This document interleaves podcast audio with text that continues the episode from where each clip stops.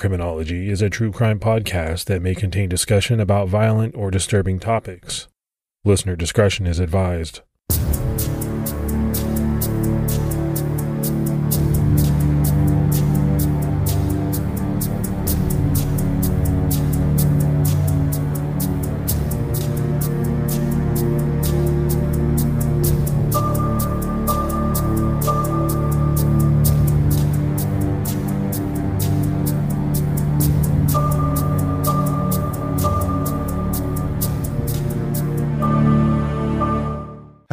Everyone, and welcome to episode 180 of the Criminology Podcast. I'm Mike Ferguson.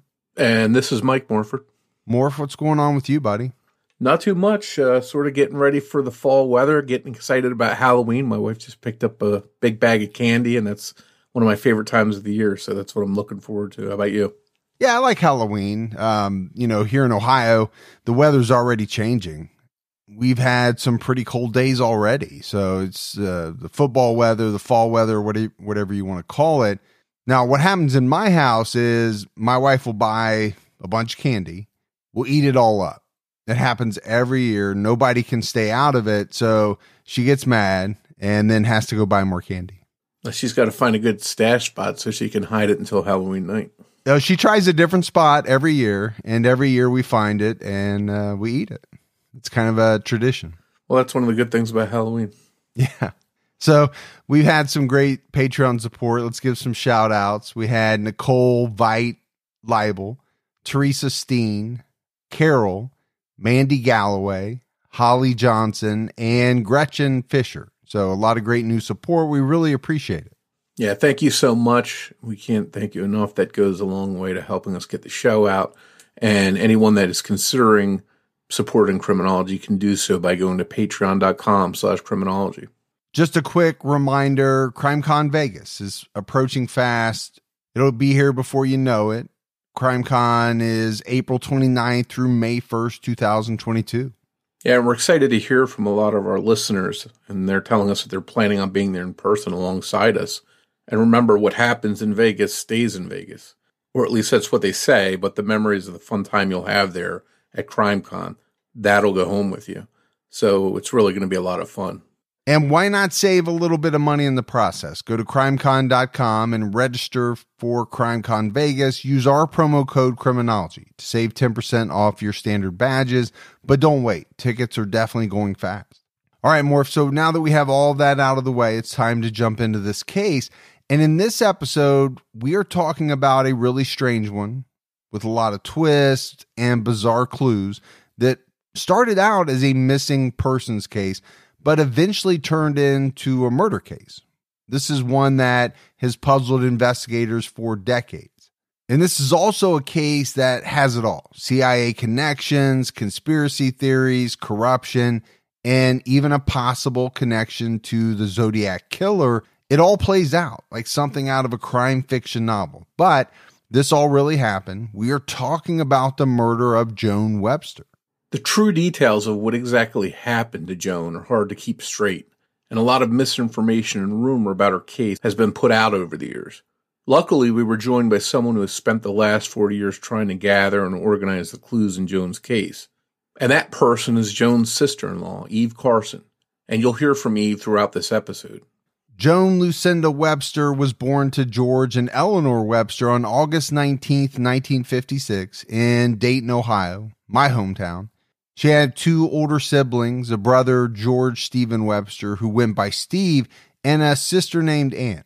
The family moved to New Jersey in 1957. Joan went to Glen Ridge, New Jersey High School and graduated in 1974. She went to Syracuse for her undergraduate years and she got her degree in design. She was a Dean's List student and earned a lot of awards. While at Syracuse, Joan lived in a sorority. After she graduated, she moved to New York City and she lived with two roommates on the Upper East Side. She worked for an architectural and design firm, Skidmore, Owings, and Merrill. In 1980, Joan began a three year program at the Harvard Graduate School of Design in Cambridge, Massachusetts. By all accounts, Joan was a dedicated student, and I think it's easy to see more from her credentials. she wasn't one to just sit back. She was a go getter.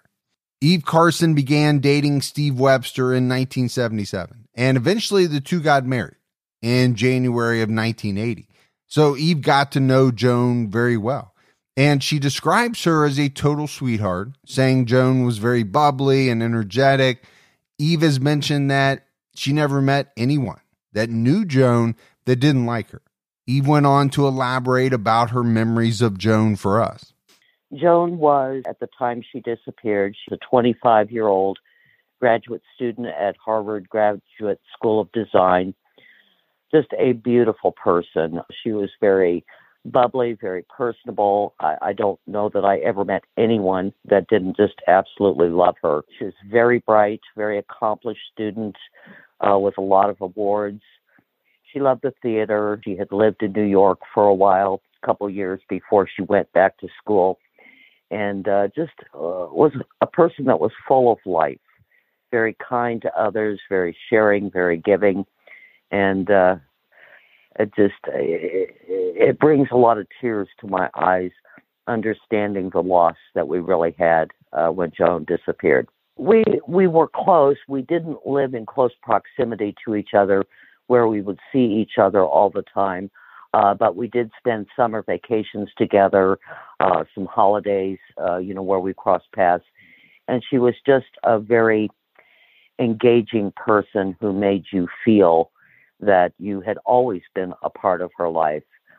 Uh, the night that she disappeared, I actually suffered a miscarriage that same night. So, in some ways, I felt kind of a unique bond to her as this all unfolded. And it's something that's kept me very close to what really happened to her. The mystery of what happened to Joan Webster began on November 28, 1981. That's when Joan landed at Logan Airport in Boston, Massachusetts. She was returning from Thanksgiving break in New Jersey and heading back to Harvard Graduate School of Design, where she lived in a dorm at Perkins Hall. Witnesses at the airport saw her talking with someone in the baggage area. Around 10:30 p.m., she headed away from the luggage carousel and outside into the cold and windy night, stepping outside the Eastern Taxi Terminal. She was last seen carrying a red purse, a tote bag, and a navy blue Lark suitcase. The 25 year old never made it to her dorm just eight miles west of the airport. On December 1st, a classmate of Joan's, David Duncan, called her family to tell them that she hadn't come back to school and he was worried about her. David has sometimes been described in news articles as Joan's boyfriend, which could explain why he had her parents' phone number in New Jersey and why he would be so immediately concerned. But Eve told us that while Joan and David had gone out, they were not actually dating.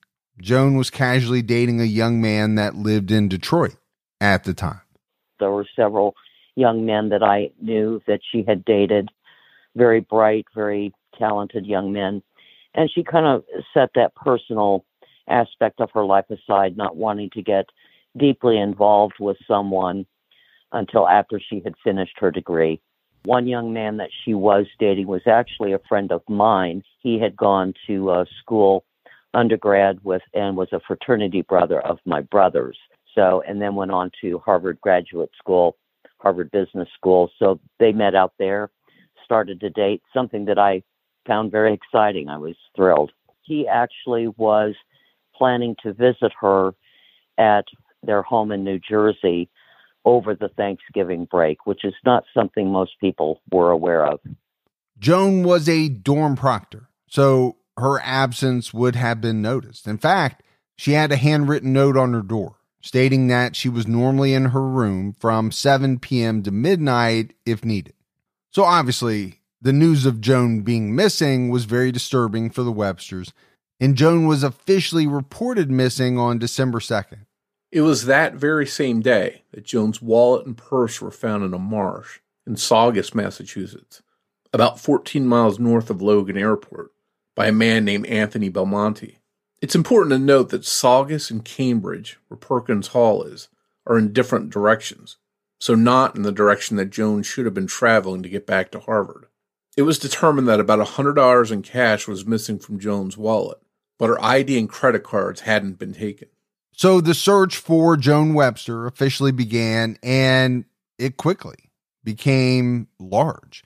In all, police from Cambridge, Saugus, Boston, Beverly, Hamilton, Concord, Glen Ridge, and the Harvard campus. The FBI from Quantico, Boston, Newark, Concord, Bangor, as well as FBI headquarters. The Charles Street Jail Corrections, a private investigator named Bruce Latham, and Interpol were all involved at one point. This search was much more extensive than most missing persons searches, especially since it all started so soon after Joan went missing. Eve Carson believes she knows the reason why the search for her sister in law got so big so fast, and that's because George Webster used his pull as a former CIA employee to make it happen. They you know, got people engaged. I mean, the number of departments that got engaged in this case was staggering. I mean, it was an overwhelming number of offices and agencies that became involved in this case. That was a red flag to me. The Websters immediately took a trip up to uh, Boston where they coordinated and spoke with different police officers and whatnot who started conducting interviews around the airport, airport personnel, it, it just everybody they could think of. The uh, passenger manifests off the various different planes that came in around the same time as Joan's. It does stand out to me uh, looking back now. There were a lot of things that the family did not tell me, and that's very concerning. They um, they they very much had their hands on this investigation. George's fingerprints are all over this investigation. Uh, I found some correspondence that he had with the FBI on how he was directing various different district attorneys' offices and whatnot. And I, I found that he had some influence and impact in witnesses that were brought out later that tried to uh, tie some pieces together in a theory uh, on what happened to Joan the initial thing that came out was trying to suggest this was just a random act. She was in the wrong place at the wrong time. And that really was not the case. One thing I learned when I started to dig into this case, aside from the fact that she actually had been seen at the airport, was the fact that the police kind of tagged uh, a suspect very early on and it was more than a year before they actually uh, made that public. So they were kind of doing some things that weren't so kosher. At first, he thought that George Webster, using whatever pull he had to find his missing daughter, was perfectly understandable, something any dad would do. But looking back now, she's somewhat suspicious of it. That was certainly my take at the time. Uh, you assume that family is telling you the truth. Uh, obviously, you can kind of empathize and put yourself in that position. If it's your child, you're going to be doing whatever you can, uh, you know, moving heaven and earth to find her or find out what happened. As I was actually able to recover documents uh, that are relevant in Joan's case, I found that that really was not the case at all there were things that were being diverted, covered up, kind of kept secret, and ultimately the theory that everybody landed on, the kind of the central group investigating Joan's disappearance, came out with a theory that is completely false. Joan was a good student in a prestigious school, and her family was well known in New Jersey. She was not known to be someone who lived a high risk lifestyle or got mixed up in any kind of shady activities so police were stumped about what may have happened to her. Flight crew, passengers, airport staff, and cab drivers in the area were all questioned about Joan's disappearance. On December 3rd, the Boston branch of the FBI was called in. It didn't take long for investigators to retrace Joan's steps and verify that she had arrived at Logan Airport without incident after taking Eastern Flight 960 from Newark, New Jersey. She was seen at the airport and uh, she had talked to uh, you know other passengers on her flight That was confirmed. She waved to a couple of friends at the luggage carousel. She did indeed arrive at Logan. The story that came out following that was, though, that after she collected her luggage at the luggage carousel, she vanished without a trace. Over the course of really researching her case, I learned that that was not true. She was seen. Taxi driver Fenton Allen Moore recalled that on the night of November 28th, Joan tapped on his window and said, Cambridge. He jumped out and started to load her suitcase into the trunk. But as he was about to slam the trunk lid, a bearded man showed up next to Joan, and she said casually to the cabbie that the man was with her. The bearded man then spoke up, saying, I don't think we want this cab. And the man removed Joan's suitcase from the trunk, and the pair walked over to a blue car in the cab line. The cab driver described the bearded man as a middle aged white male, under six feet tall, and about 160 pounds. This man had glasses, wore an overcoat, and his beard was thick. He also was carrying a suitcase, possibly indicating that he was traveling too. They did identify the cab driver. He gave uh, quite a uh, good description, very good description of Joan, but also gave a description of the man that she was seen with uh, in the cab line. That was the piece that was never reported. That information was suppressed. As I look at the circumstances that were there, I think it's pretty clear that this was someone she knew. She traveled alone, so she arrived at Logan alone. She was seen uh, talking to a man behind the counter in the uh, luggage carousel area and then went out to the cab line. She engaged the cab, her suitcase was loaded, and then she turned and told the cabbie that there was someone with her. That's when the man appeared. He also had a suitcase, so was likely traveling himself.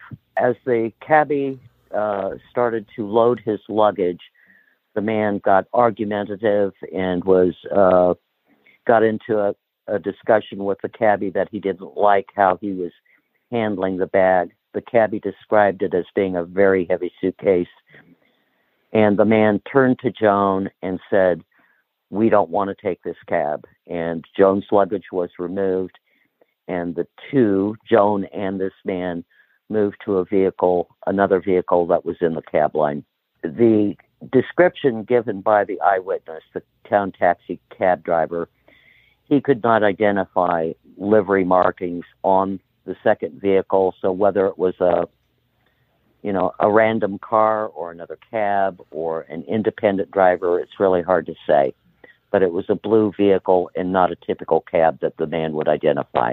The taxi driver uh, that Joan had engaged at Logan Airport gave the police a, a description of the man that was with Joan in the taxi line and a composite was made. It was made from what's called an identikit. It wasn't a hand drawn sketch, but made from templates, one laid over the other. That composite I never saw until I started researching Joan's case. I was able to get it reconstructed in 2009. It was only maybe over a little over a year ago that I actually was able to get the police report of that description uh, that helped kind of consolidate my impression of, of what that composite is. The man that was with Joan uh, was identified as a middle aged white male traveling. He had on wire glasses. They showed him with a beard, curly dark hair. Uh, they indicated that the hair was not as kinky as the composite reflected. That lead was never circulated other than within police departments. The Websters had a copy of that lead, of that composite, on December 21st, 1981. So shortly after Joan disappeared. They never shared that with, certainly with me. Whether they shared it with other members of the family, I don't know. I doubt it. That lead remained locked in the files. If you're looking for a missing member of your family, as I said, you want to move heaven and earth. But nobody knew about the composite other than, you know, uh, a couple of different police departments. And something very strange that I noticed in police files that I recovered was on the same day that the New Jersey Police Department was called with template numbers to create the composite for the Websters. There was another call that came in from the head of ITT security. He had called and said that they were possibly going to put together a composite of a man based on a psychic's vision. And to me, that just struck me as very odd. Those two calls came in pretty much back to back. It was within the same hour. And it really kind of distorts your impression of, you know, what composite are you looking at? What information are you looking at? One from a psychic is certainly not going to be as reliable as one from an eyewitness. And as far as the eyewitness lead, that was actually verified to an extent. Uh, the dispatcher heard the discussion, the exchange between the man kind of squabbling about uh, the handling of his suitcase. And the dispatcher got on the radio with that cab driver and asked if there was a problem. So, you know, obviously an eyewitness is going to be far more reliable than a psychic. As the Christmas holiday approached, Joan's family waited for answers and hoped for the best. But instead of good news, a series of troubling and disturbing phone calls came in regarding Joan's case. On December 9, 1981, the Websters received a phone call that they later claimed was an extortion call. And nine days later, on December 18th, they received another call, this one claiming that Joan was alive. There were at least three different extortion incidents that I was aware of, and none of those made the papers. This was a highly publicized case. It was all over the papers for years. Uh, but none of these instances uh, were reported. They, they kind of kept these under the wraps. That first call in December, uh, they weren't able to to uh, track the whole number when they taped the Webster's home line. However, they did get the exchange, and the exchange actually came out of the same area where the ITT offices were, where George worked. And the caller wanted, you know, uh, twenty thousand. He wanted it in small bills. He warned them not to call the police and wanted to meet with George. They gave him instructions meeting him at an intersection in uh, New York City. The extortion incident did not pan out. It was not a legitimate. The, the person really had no knowledge of Joan.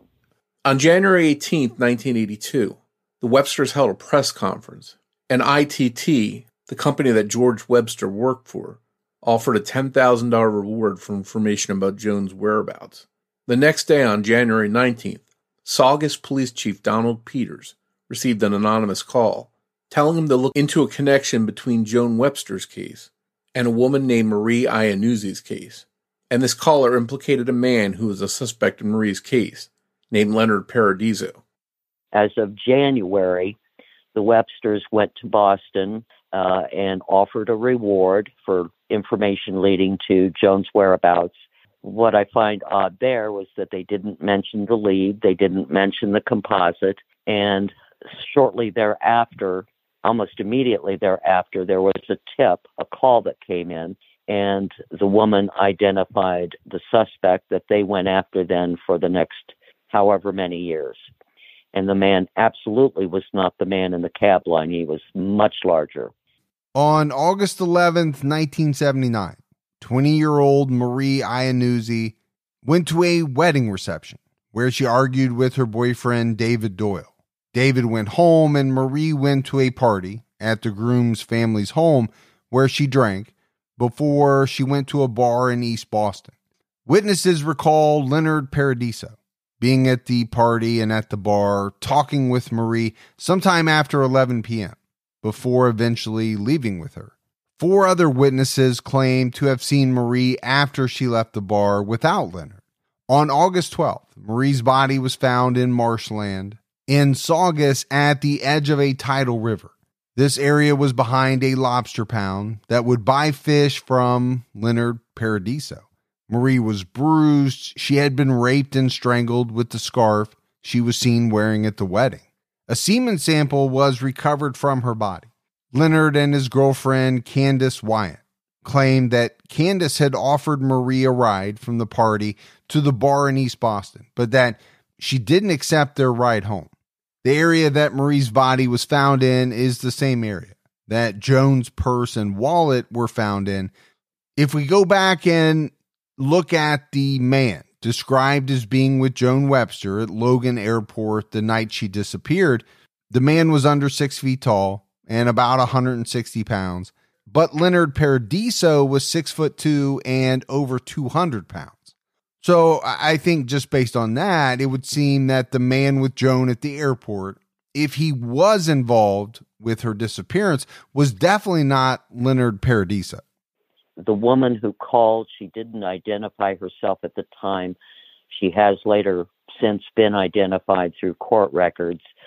Uh, but the woman accused a man by the name of Leonard Paradiso of uh, Joan's disappearance and also accused him of murdering another woman, a 1979 murder that had not been resolved.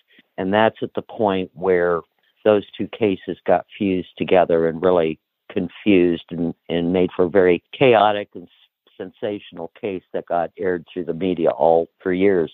I really had to research that case as well to understand why they thought those two cases, uh, you know, should be viewed, and the same suspect was guilty of both, and found that that case most definitely was a wrongful conviction. Leonard Paradiso, at the time Joan disappeared, was a parolee. He had been in prison for an assault conviction.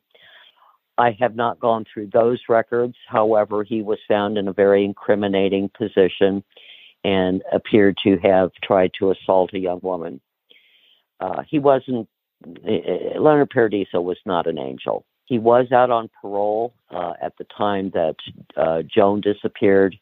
He was out on parole at the time that the other woman, uh, the entangled case, was murdered. He had been at the wedding of that other victim. So there was at least a connection that could be made where his path had crossed with the other victim. The only connection that uh, the former prosecutor and police were trying to make was they claimed that Leonard Paradiso was a sexual predator and he went after women with long dark hair. Joan and the other victim both had dark hair. That's the only similarity. Early 1982 started off with rumors circulating that Joan had been killed at a fraternity party. There, there were some leads that came in suggesting Joan had been killed at a fraternity party. And those areas, those events were checked out. Of course, most students hadn't even returned uh, on Saturday night. They returned Sunday uh, from the Thanksgiving break. Those leads did not pan out. Four days later, on January 29th, Joan's suitcase was found in a Greyhound bus terminal locker in Boston.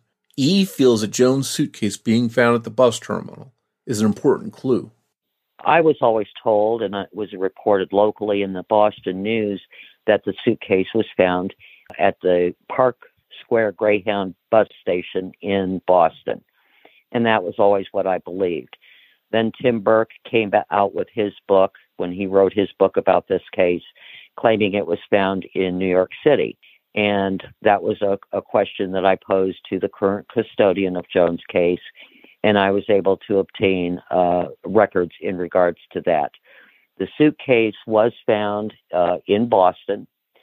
Uh, it had been put into a locker. The key was still missing. After 30 days, those lockers are opened and contents removed, and it's stored in a, a caged area for another 30 days in case someone claims it after the end of that second 30 day period, uh, someone noticed the tag and noticed that it was Joan's. Nothing was missing from it. The unusual aspect of it is just how it was portrayed. It took a while before the suitcase was sent to the F- FBI for analysis. I have all of their reports and whatnot. The former prosecutor, Tim Burke, claimed that his snitch told him about the contents of the suitcase and that there were a pair of gray shoes in the suitcase. That was not true. There were no there was no footwear uh, of any kind in the suitcase. The thing that is concerning is that the gray shoes that he claimed were in police evidence were contained in Joan's carry-on tote bag, and the carry-on tote bag was never recovered. So again, it shines a light on how was law enforcement involved in this to have something that had not been recovered all of a sudden ending up in police evidence. The district attorney's office, who currently handles Joan's case, refuses to clarify if those shoes exist in police evidence or not. The Greyhound station was west of the airport oh, I would say maybe about five miles west of the airport. And the suitcase they determined was placed in that locker prior to 9:30 a.m. the following morning, November 29th. Yeah, the fact that Joan's suitcase was in this locker is just really weird because of all of her other belongings that were found were, were sort of just thrown out the window and discarded in different areas. So for this one suitcase to have been locked away, it leads to the question why was it locked away? Why wasn't it just thrown out a window someplace? And who put it there? Yeah, I think Morph, it's just one of the many mysteries. You, you could look at it as possibly she put the suitcase in the locker before she met up with her killer. If that's not the case, you know, then it leads you down the path of you know, did her killer lock it up in there? And if so, what would have been the reason for that? Isn't it amazing that we live in a world where you can get anything you need when you need it right to your door? With DoorDash, you can get pretty much anything. And whether you're sick and you don't feel like getting out of the house, DoorDash has you covered. Maybe you're at a party and you run out of alcohol or ice or something like that, but you want to keep that party going. You need a little assist. DoorDash has you covered. Sometimes my wife and I, we just don't feel like making dinner. We're tired we want to watch a show, that's when we hit DoorDash. DoorDash makes it easy to get the food that you want without all of the hassle. And I'm always amazed when I go on DoorDash by the selection. You know, whether you're in the mood for fast food or something a little fancy, maybe a nice steak. I know around me, they have just about everything. The hardest part for my wife and I is deciding on what we both want. That's the only trouble we ever have. DoorDash, your door to more. Download the DoorDash app now to get almost anything delivered. Must be 21 and over to order alcohol. Drink responsibly. Alcohol available only in select markets. Mysterious tips in the Webster case continued to come in. On April 4th, 1982, the Middlesex District Attorney received a letter mailed from Cambridge, Massachusetts that claimed Joan was in a bag at the bottom of Walden Pond. On April 5th, the pond was searched but no sign of Joan was found. Later that month, on April 21st, the Websters received two cards from someone claiming to have knowledge about Joan's disappearance. And Morph, this is something that we've seen in, in a lot of cases that we've covered. And I think you always have to ask the question when you're talking about these various communications, are these real?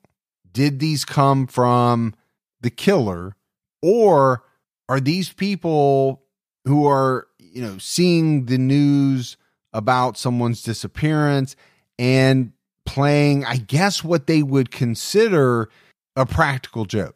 And if that's the case, that is a very sick practical joke to mess around, to play with the family of someone who has gone missing, that's just really hard for me to understand why how someone could be so cruel if they didn't have anything to do with it but they just are messing around.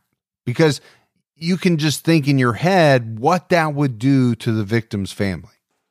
Yeah and we've talked about this in cases before and it's very cruel and, and i think it just boggles our minds as to why people do this when when they do that kind of thing and give these families hope like that. I, I think a third possibility is maybe someone really thinks they have legitimate information and they're sending it in to try and help. Uh, but it seems like more often than not, these are either people that are hoaxing something and don't have information, or they're even worse, they might be from the person involved in the crime. On May 2nd, 1982, Joan's parents went through with the difficult task of taking Joan's personal belongings from her dorm, and late that same day, there was another anonymous call claiming that Joan was still alive. On July 6, 1982, Leonard Paradiso was finally arrested for the murder of Maria Iannuzzi, and he stated to an officer at the scene, I've been expecting this for three years. Despite no evidence to support the claim, Suffolk County District Attorney Timothy M. Burke believed and publicly stated that Leonard Paradiso had also killed Joan Webster. On October 13, 1982, months after Paradiso was arrested, George and Eleanor Webster updated and increased their reward offer to $25,000 for any valid information and $50,000 for information leading to the capture of whoever was responsible for Joan's disappearance. The very next day, they received another extortion call that claimed Joan was alive. On October 15th, Joan's father, George, reportedly met with the extortion caller in Concord, New Hampshire. The call that came about Joan still being alive was an extortion call. The FBI from Newark was called in, and a group with George Webster uh, flew to uh, New Hampshire, where the call came from, and met with a man. Uh, at that point, he had been identified. He was a known felon and he traveled with George Webster and an FBI agent who was posing as George's cousin uh, to Boston, gave a bogus address, and uh, ended up, you know, being questioned then at the local FBI office. No charges were ever pressed. I mean, that bothered me as well. It's like here you've got somebody taking you on a wild goose chase. George was wired, the car was wired when you talk about an emotional roller coaster, this was an emotional roller coaster. Through all of that, uh, I never saw the Websters emotional at all, ever. Very stoic. Never saw them cry. The extortionist's name was never publicly released, and as you've heard Eve say, no charges were ever filed against him. That call on October 15th wouldn't be the last one because 10 days later, on October 25th, there was yet another call that claimed Joan was alive and being held in Maine. In early January 1983, an inmate named Robert Bond claimed that Leonard Paradiso had admitted to killing Joan. Robert Bond claimed that Leonard told him that he had hit Joan in the head with a whiskey bottle before sexually assaulting her and dumping her body in the Boston Harbor off his boat. On July 15th, 1983, Marie Iannuzzi's boyfriend, David Doyle, was charged with assault and battery with a dangerous weapon. And this is an entirely different side story from Joan's murder, but many people believe that David was actually responsible for Marie's murder since they fought the night she was killed. They point to evidence in the case file that seems to indicate he could have been responsible for Marie's death. In fact, during the 1982 grand jury trial, Marie's friend Christine DeLisi and her stepsister Jean Day both testified implicating David Doyle. Jean claimed to remember seeing Marie's belongings packed up in her apartment on the morning her body was found. It looked as if Marie's belongings were packed up to be taken away, as if she wasn't coming back.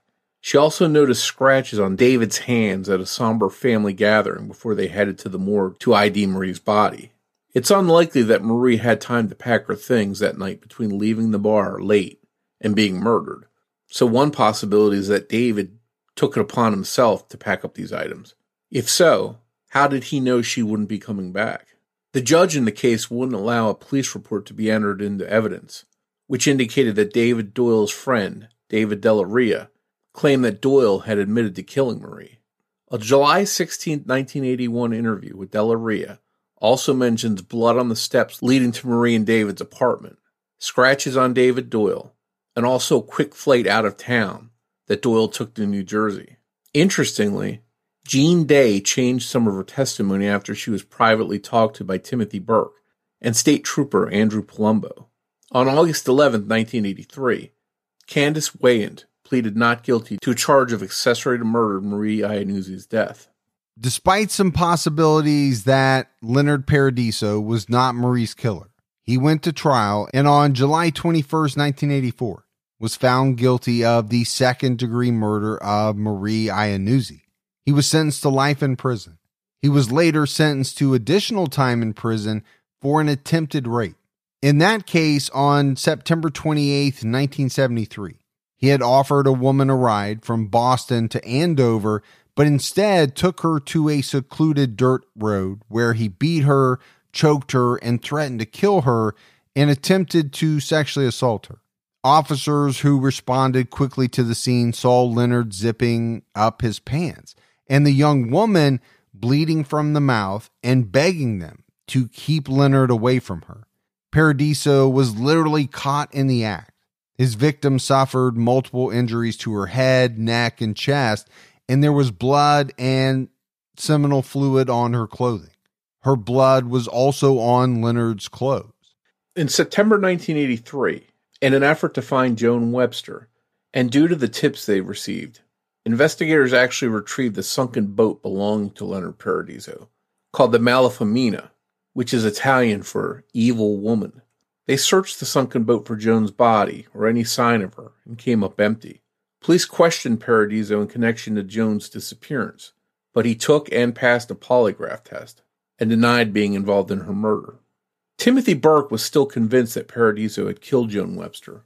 On December 18, 1984, Burke actually petitioned a judge for the surgical removal of a splinter in Paradiso's finger and on February 13, 1985, an x ray was ordered on his left index finger. Two days later, the police had to force Leonard to sit for an x ray of his finger. It turns out Robert Bond had claimed that Leonard hurt his hand during Joan's murder, and Timothy Burke wanted the evidence. Leonard claimed that the microscopic slivers found in his hand were from sparks from a grind wheel he got while polishing an ammo shell. This injury caused him to go to the emergency room, just three days after Joan disappeared.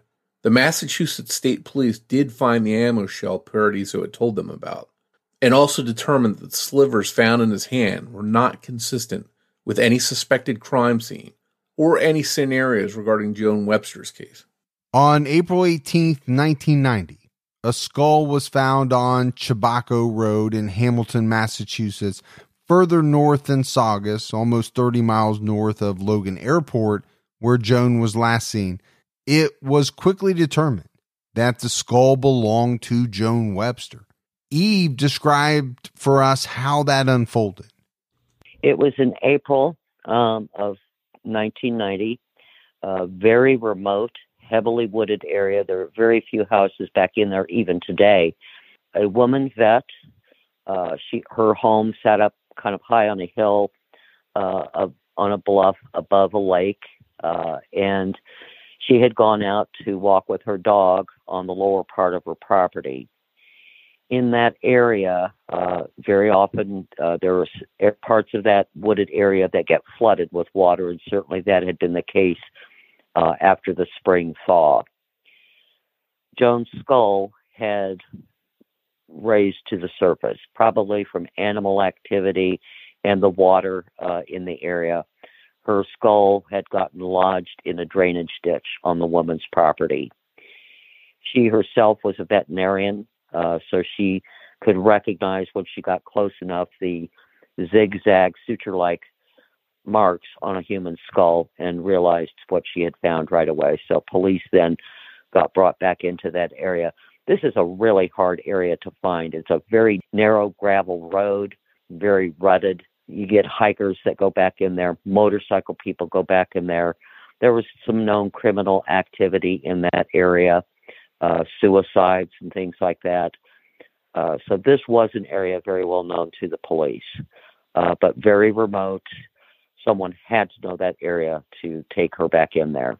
They started a, the police started a search, uh, grid search, had a lot of volunteers, kind of broke the area up into sections and found nothing for a while that tied to Joan's case whatsoever.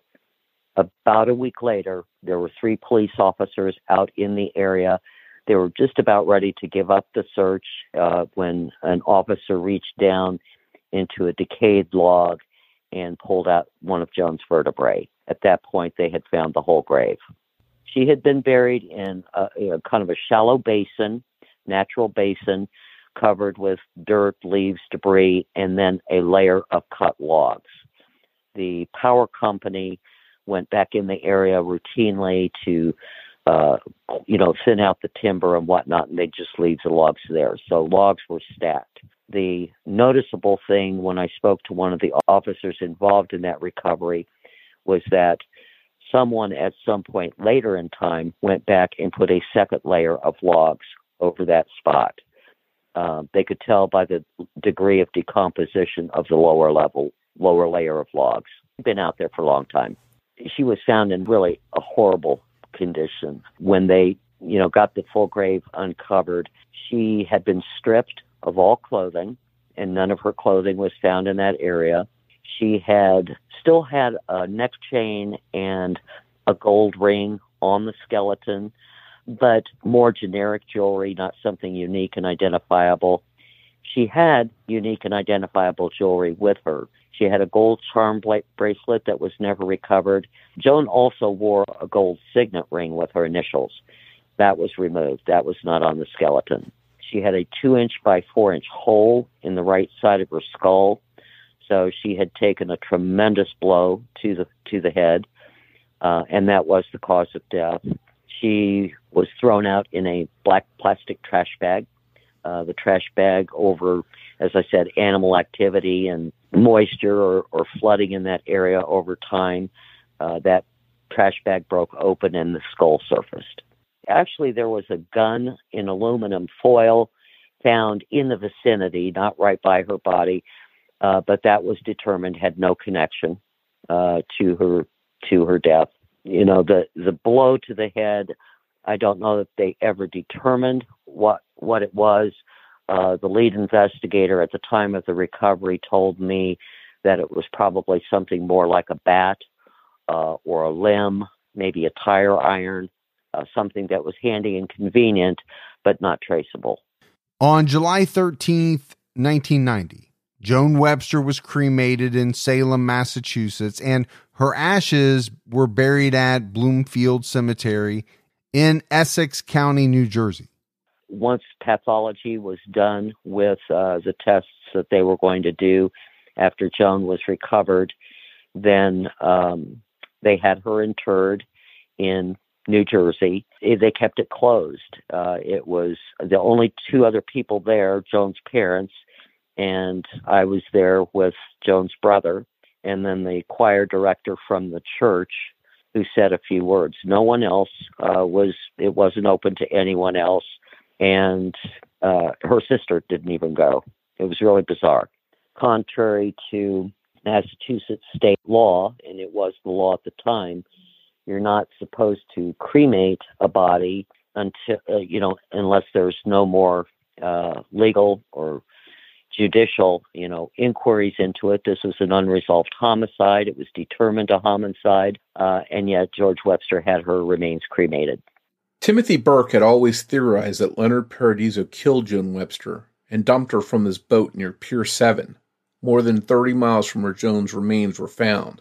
Despite her body being found on dry land and not in the Boston harbor, Burke continued to stand by Robert Bond's statement that Joan was killed by Leonard Paradiso on his boat the Malafamina. In February 2008, Timothy Burke released his book, The Paradiso Files Boston's Unknown Serial Killer. Burke claimed to have evidence linking Paradiso to the slaying of Joan Webster and six other women during the 1970s and 1980s. In this book, the now former Assistant District Attorney Timothy Burke claims that Joan was killed on the Malafamina and then transported to Hamilton to be buried instead of dumped in the harbor as he had originally maintained. Burke also incorrectly wrote that Joan's Lark suitcase was found in New York instead of Boston, and falsely alleged that an informant had accurately described the contents inside of the suitcase. On February 27, 2008, just nine days after Burke's book was published, Leonard Paradiso died at the age of 65 from testicular cancer at a hospital in Jamaica Plains, Massachusetts. It was revealed that Boston authorities planned to reopen the investigation into the deaths of Melody Stankiewicz, Holly Davidson, and Kathy Williams due to Burke's so called revelations because there were too many similarities to ignore. The theory that Leonard Paradiso had killed Joan Webster was not the only theory, though. Lots of people had theories about what happened to her. And one of the more strange ones was that she was a victim of the Zodiac Killer. A man from California named Gareth Penn was responsible for this theory. There's even a book with this theory, self published in 1987, called Time 17. One of the correspondences received by the Websters during the flurry of anonymous mailings that were sent to them included a postcard signed from a Mr. Santa Claus USA with a typed message, Please, where can I write you? and the written initials SC. It also included a news article about the reward for information in Joan's disappearance, glued to the front of the envelope. The envelope was pre printed with the sender's address as the Better Life Journal in Austin, Texas. Gareth Penn believed that this card was crawling with zodiac clues.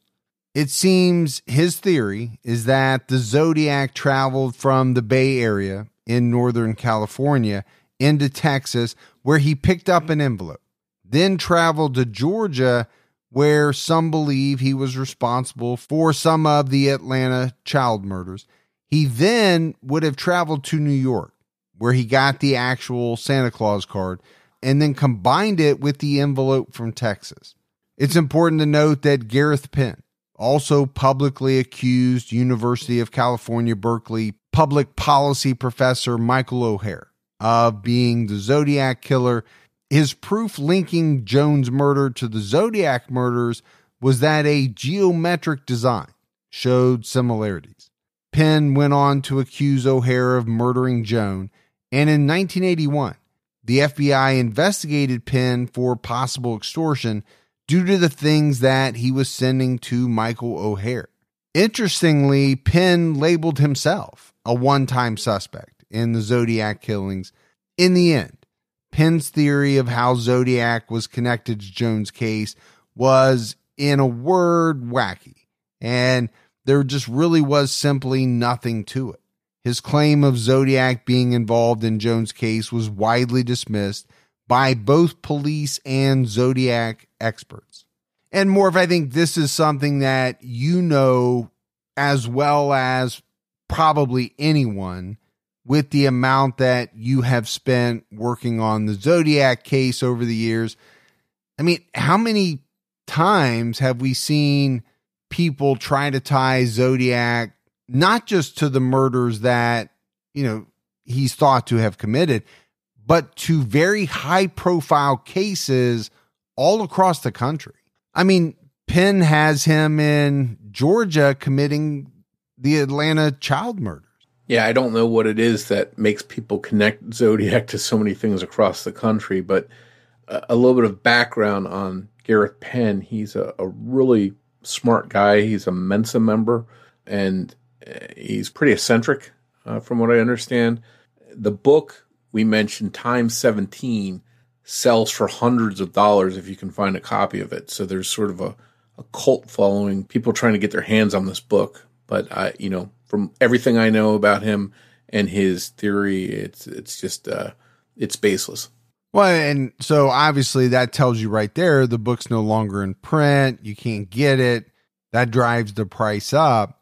I understand it, right? People develop theories. It, it, it's kind of, you know, what makes some of the unsolved cases and some of the very big unsolved cases so mysterious, right? People, they really latch on to these cases and, you know, sometimes latch on to theories that they develop and just can't let go of.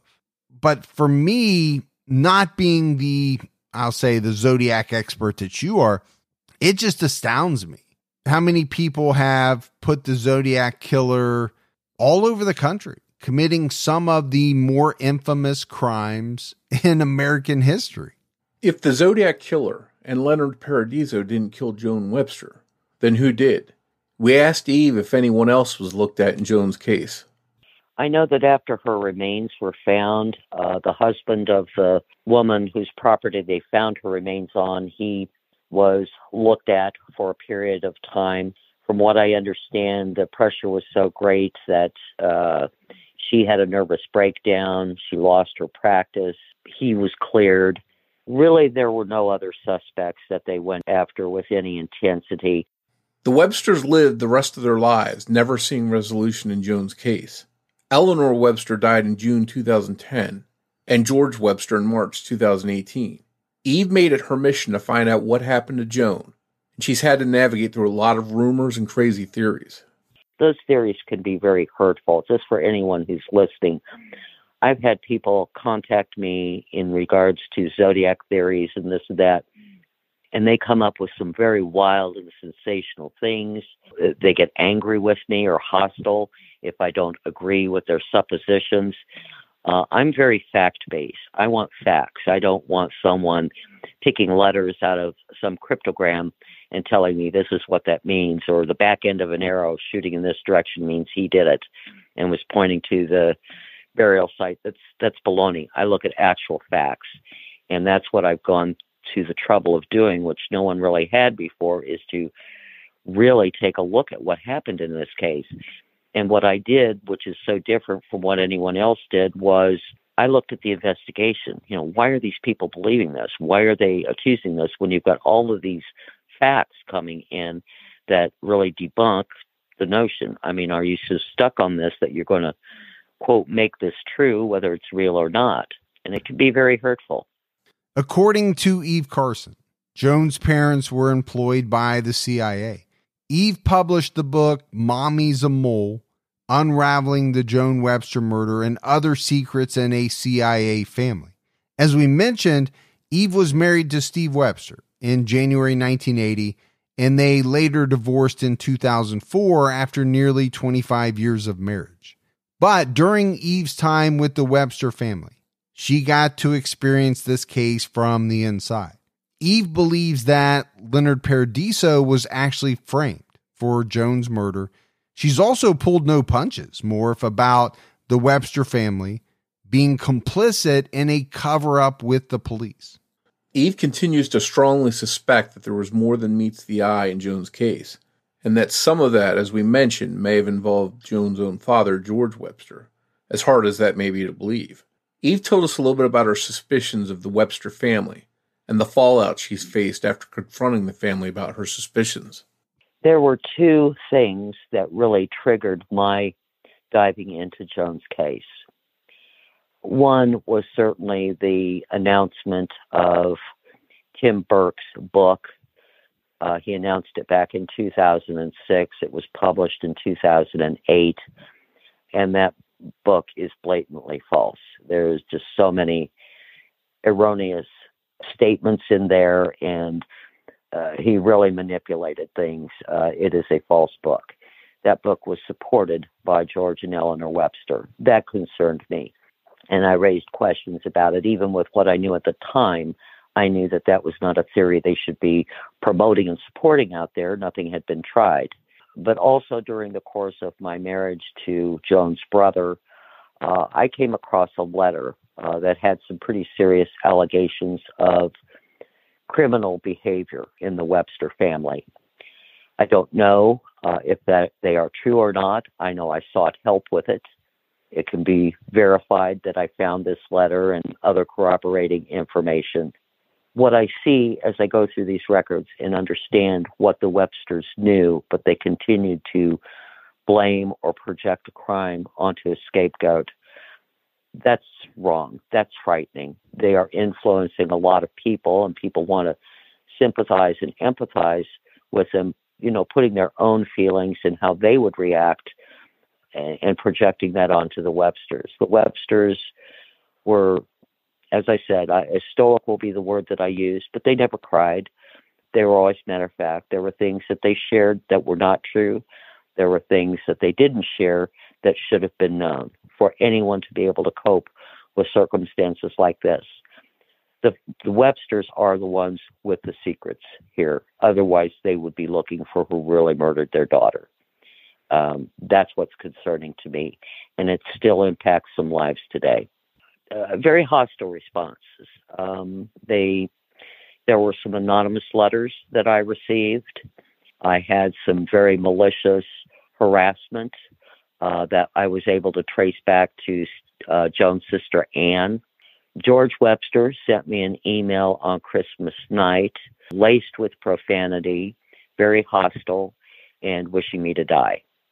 That's not how you respond to anyone who cared enough and loved a family member and wants to know truthful answers. This harsh response from George Webster leads to the question was George Webster simply angry with Eve over her suspicions of him? Or did she touch a nerve because there was some truth to it? Another possibility is that he was just tired and bitter that his daughter's murder was unsolved. Eve is now working on a forthcoming book about Joan's case called Simple, Safe, and Secret. I started writing things down quite some time back. I was advised by an abuse advocate to just really log everything and just kind of treat, try to make sense of just different things I had experienced. And as I got deeper and deeper into, you know, the records uh, surrounding Joan's case, I could see really very early on the seriousness of the discrepancies that were there in versus what I was told. I'm now at a point where I have accumulated enough information to really get a clear picture and put it into writing in a in a way that people can actually comprehend what happened in this case.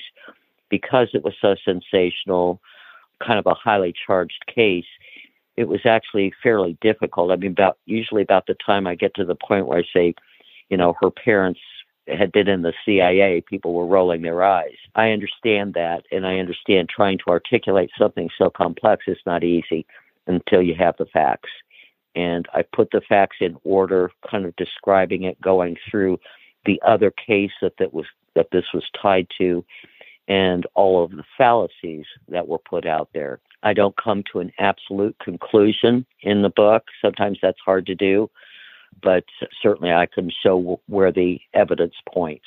It's an important story because cases like this really do need a spotlight. I mean, there was a lot of interest in people trying to resolve crimes, but when you've got something that's actually being obstructed, and this case is actually being obstructed, where a victim is being denied justice because people want to cover up malfeasance or whatnot, I'm a very strong supporter of law enforcement and our legal entities. However, I'm not foolish enough to realize that there are bad actors sometimes that have ulterior motives or other agendas. That is definitely what shows up here. So, you know, more of the one thing that really jumps out at me is Eve, you know, casting these suspicions. It can't make for a good family dynamic and I think you touched on it.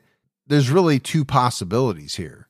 As it relates to Joan's father, George, either he was upset because, you know, he had some involvement, some of what Eve was saying was true, or he was upset because he didn't and he just wanted his daughter's murder to be solved. You know, again, when you're talking about these types of cases, there's always going to be some speculation involved. Some of it later may turn out to be true. A lot of it could later turn out to be false. But to me, it's what makes some of these cases so interesting is that you can dissect it, you can talk about it, what's more likely, what seems to have no basis in fact whatsoever. I do think, in some large part, this is what draws so many people to some of these very interesting, mysterious, bizarre, unsolved cases. But whatever the case may be, wherever the truth lies, the fact is that an intelligent young woman with a bright future died a violent death under very mysterious circumstances, and her case filled with numerous theories, accusations, anonymous calls and letters and evidence pointing in different directions remains unsolved. And, I think more barring something earth shattering, some major revelation, it's hard to imagine that there will be any solid answers as to who killed Joan Webster and why. And isn't that always the case in, you know, these types of episodes? You know, when you're talking about a case that has been unsolved for so many years, I think it always comes back to that until that big revelation comes along. You're not going to have the solid answers. What you're going to have is continued speculation, innuendo, and just a ton of mystery. Yeah, and I think what compounds that is the fact you have all of these different hoaxers and letter writers, callers. You have the CIA angle, and it just adds to the the confusion of, of a case like this. You're looking in so many different directions that you don't know where the truth lies. And does it come down to something as simple as Joan just accepted a ride with the wrong person, was in the wrong place at the wrong time, and wound up a victim of, of some one off killer that we just we don't know about it and she hasn't been connected to. Well, yeah, I think that's one of the big questions. You know, when you talk about, you know, asking why, why was Joan killed? You know, the motive is normally something that's very important in trying to solve these types of murders. If there was family involved, if there were close friends, acquaintances involved, okay, you can get to motive. Now, can you get to motive if this was a stranger murder? Yeah, but the motive is going to be a lot different. And there's most likely not going to be any type of connection between Joan and her killer. And a lot of times, I think from my point of view, that's what makes some of these cases very hard to solve. If this was a complete stranger, let's say, who saw Joan, targeted her, and there absolutely is no connection, those are very tough to solve. Yeah, I think one person that may have some answers or might be able to at least shed some light on what happened is the mysterious bearded man seen with Joan outside of the airport where she was catching a taxi. She told the taxi driver that the man was with her. Um, so identifying him could lead to some answers, but unfortunately, he's never been identified by police. And I think they wanted to talk to him. And if you look on the internet, you can find a, a sketch of this guy. He's very distinct looking, but yet no one was able to figure out who he was. And unfortunately, we know, right? The chances of that happening, they lessen as the years go by. As far as we know, there's no DNA uh, uh, belonging to this guy just sitting around on a shelf waiting to be tested that's going to, you know, later provide some big reveal like we've seen in a number of other cases. So, you know, again, this one is just sad, obviously, that this very bright, very caring, very loved woman lost her life. It's tough. We'd like to thank Eve Carson for joining us in this episode. Be sure to check out her book, Mommy's a Mole Unraveling the Joan Webster Murder and Other Secrets in the CIA Family. And as we mentioned, she also has a new book coming out called Simple, Safe, and Secret. You can also check out Eve's website, joanwebstermurder.yolasite.com. And a new website is on the way called justiceforjoanwebster.com. By the way, the conversation with Eve Carson went about 90 minutes in length. So obviously, there's no way to fit all of that into this episode but we are going to put that conversation in its entirety up on Patreon. So if you're a Patreon supporter, you can listen to that full interview and get even more details and opinions from Eve. If you're not a Patreon member, now's a great time to sign up. Thanks goes out to Sonny Landon for writing and research assistance in this episode. As always, if you love the show but haven't done so yet, go out, give us a five star rating keep telling your friends about the Criminology podcast. That word of mouth is invaluable. If you want to find us on social media, we're on Twitter with the handle at Criminology Pod. You can also find us on Facebook by searching for Criminology Podcast or by joining our Facebook discussion group, Criminology Podcast Discussion and Fans. So, Morph, that is it for our episode on the murder of Joan Webster. You know, for me, it was nice to get back to being able to talk with individuals connected to some of these cases that we profile. It's been hard over the last year and a half, almost going on two years now, to get all of this lined up. Yeah, but hopefully, as things get back to normal, we can talk to some of these people that are experts on the case or connected to the cases. And I think listeners like hearing from from them. So we can do a little bit more of that in the future. Yeah, I agree. I agree. It's something that we've done quite a bit of in the past, but like with everything, right? The the past year and a half or however long it's been, it's changed pretty much everything that we do in some way, whether it's a big or little. Uh, we've just had so many changes. But that's it for this episode of Criminology. We'll be back next Saturday night with everyone with a brand new episode. So until then, for Mike and Morph, we'll talk to you next week. Take care, everyone.